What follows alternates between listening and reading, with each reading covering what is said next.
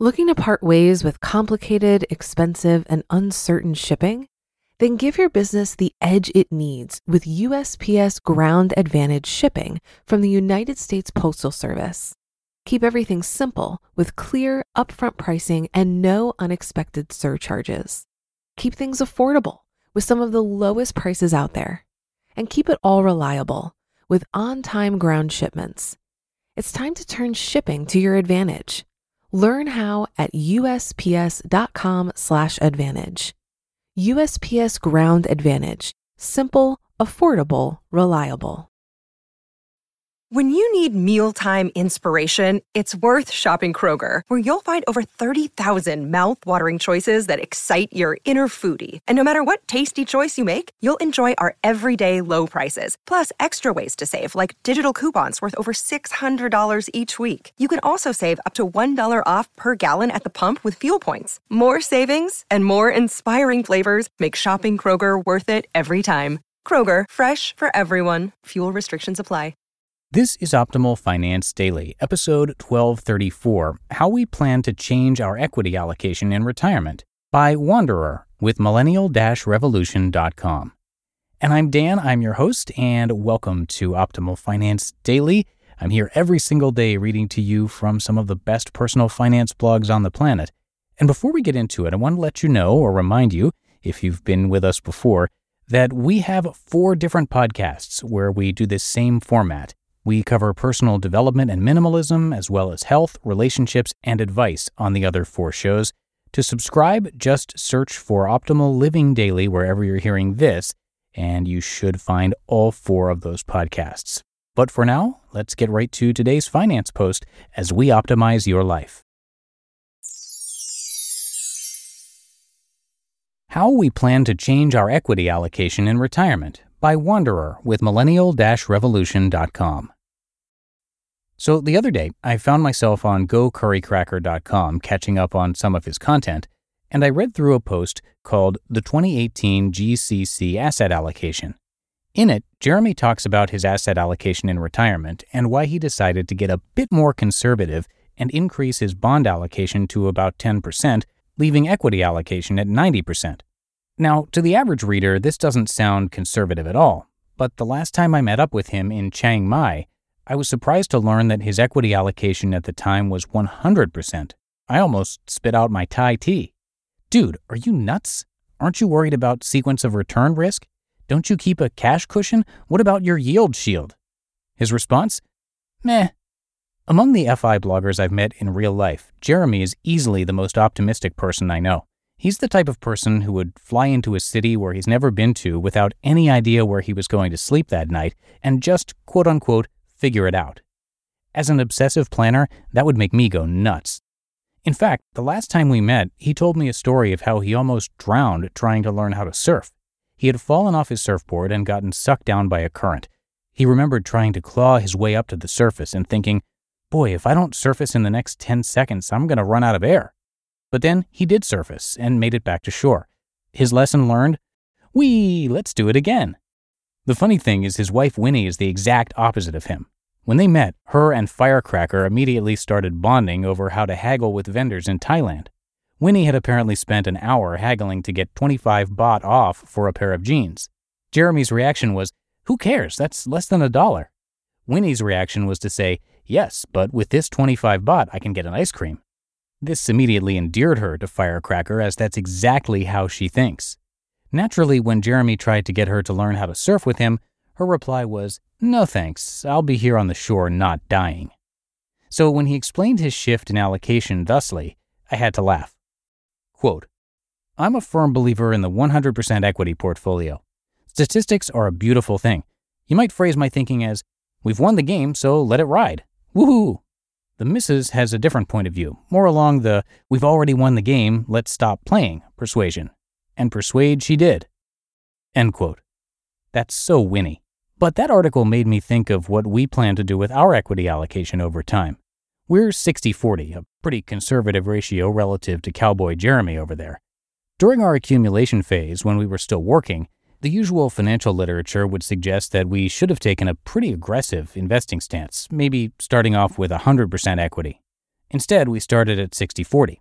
At the time, we were intending to increase our equity allocation as we got more comfortable with investing, but as luck would have it, the 2008 crash hit, and we struggled to just stay at break even.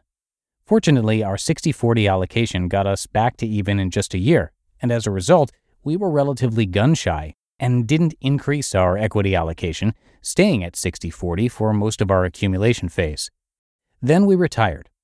After we retired, we found the 60 40 allocation pretty useful, so we kept it. By shifting our fixed income allocation towards higher yielding assets like preferred shares, REITs, and high yield bonds, we built our yield shield and comfortably weathered the storm of the Saudi oil crash that happened just as we retired. However, after we managed to stave off that disaster by not selling into a market storm and instead eating into our cash cushion, a strange thing happened. The market went up, and up, and up. When we retired in 2015, we had $1 million. Now, two and a half years later, despite not working, our net worth has grown to 1.25 million. This has caused us to reevaluate our yield shield. Right now, our yield is sitting at around 3%. When we had a million dollars, that meant 30k a year. But now that we have 1.25 million, 3% is 37,500. Our cash cushion was 50k. We spent 40k and were yielding 30k, which left 10k. So that 50K cash cushion was covering us for five years. But now that our yield was 37,500, it was covering us for 20 years. So clearly we were being too conservative and leaving gains on the table. So as our portfolio went up, the equity portion also went up due to market gains. As our portfolio grew, our yield shield grew as well. And when that yield shield started approaching my living expenses, I started thinking, hmm, maybe I should start allocating more towards equity. After all, Equity is future gains versus current income. But if my current income is already enough to pay for my living expenses, it makes no sense to give up future gains if I don't need any more current income. So, my plan in retirement is to gradually increase my equity allocation. This will have the effect of reducing my yield shield, but as long as that yield shield continues to match my living expenses, I see no reason to give up future gains for current yield if I don't need it. That being said, 100% equities seems a bit nutso to me. Modern portfolio theory assumes that you own at least two assets so that you can rebalance between them as markets go up or down. But with 100% equities, you lose that ability to rebalance. So even if markets just keep going higher and higher, I don't think I ever want to go over 80% equities. Now, hopefully, this is where the majority of our retired life ends up. Rising equity markets increase our portfolio size to the point that 3% or even 2% dividend yields is more than enough to support our living expenses. I will sacrifice excess yield to get future capital gains in a heartbeat. Plus, equities are an excellent hedge against inflation, while fixed income is not. So it makes sense to pivot over time towards equities if you're still young and have lots of years of retirement left ahead of you. At a certain point, though, I do plan on going into bonds specifically when I reach the traditional retirement age of 65. It's pretty far in the future, 30 years in fact, but when I become old and gray, it might make sense to trim my equity exposure. After all, my exposure to inflation is naturally limited by my remaining years, and at that point, I plan on gradually shifting to fixed income. Over time, I plan on gradually reducing my equity exposure as I get older until I hit a floor of 2080. So that's my multi decade retirement plan for our portfolio. You just listened to the post titled How We Plan to Change Our Equity Allocation in Retirement by Wanderer with millennial revolution.com. Looking to part ways with complicated, expensive, and uncertain shipping? Then give your business the edge it needs with USPS Ground Advantage shipping from the United States Postal Service. Keep everything simple with clear, upfront pricing and no unexpected surcharges. Keep things affordable with some of the lowest prices out there. And keep it all reliable with on time ground shipments. It's time to turn shipping to your advantage. Learn how at USPS.com/slash advantage. USPS Ground Advantage. Simple, affordable, reliable. If you've been using Mint to manage your finances, I've got some bad news. Mint is shutting down. But now for the good news there's a better alternative our sponsor, Monarch Money. Mint users are turning to Monarch Money and loving it. Maybe you're saving for a down payment, a wedding, a dream vacation, your kids' college. I've found that Monarch makes it so easy to help you reach your financial goals, whatever they are. I definitely wouldn't be able to allocate my finances or plan as clearly without help from Monarch. In fact, Monarch is the top rated all in one personal finance app. It gives you a comprehensive view of all of your accounts, investments, transactions, and more. Create custom budgets, set goals, and collaborate with your partner. And now get an extended 30-day free trial when you go to monarchmoney.com/ofd. After trying out Monarch for myself, I understand why it's the top-rated personal finance app. And right now, get an extended 30-day free trial when you go to monarchmoney.com/ofd.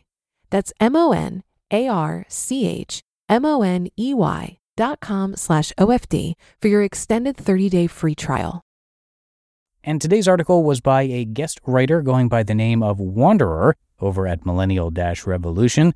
Wanderer retired from his engineering job at a major Silicon Valley semiconductor company at the age of 33, and he now travels the world seeking out knowledge from other wealthy people so that he can teach people how to become financially independent themselves. So I want to thank Wanderer and the team at Millennial Dash Revolution for letting us share their content.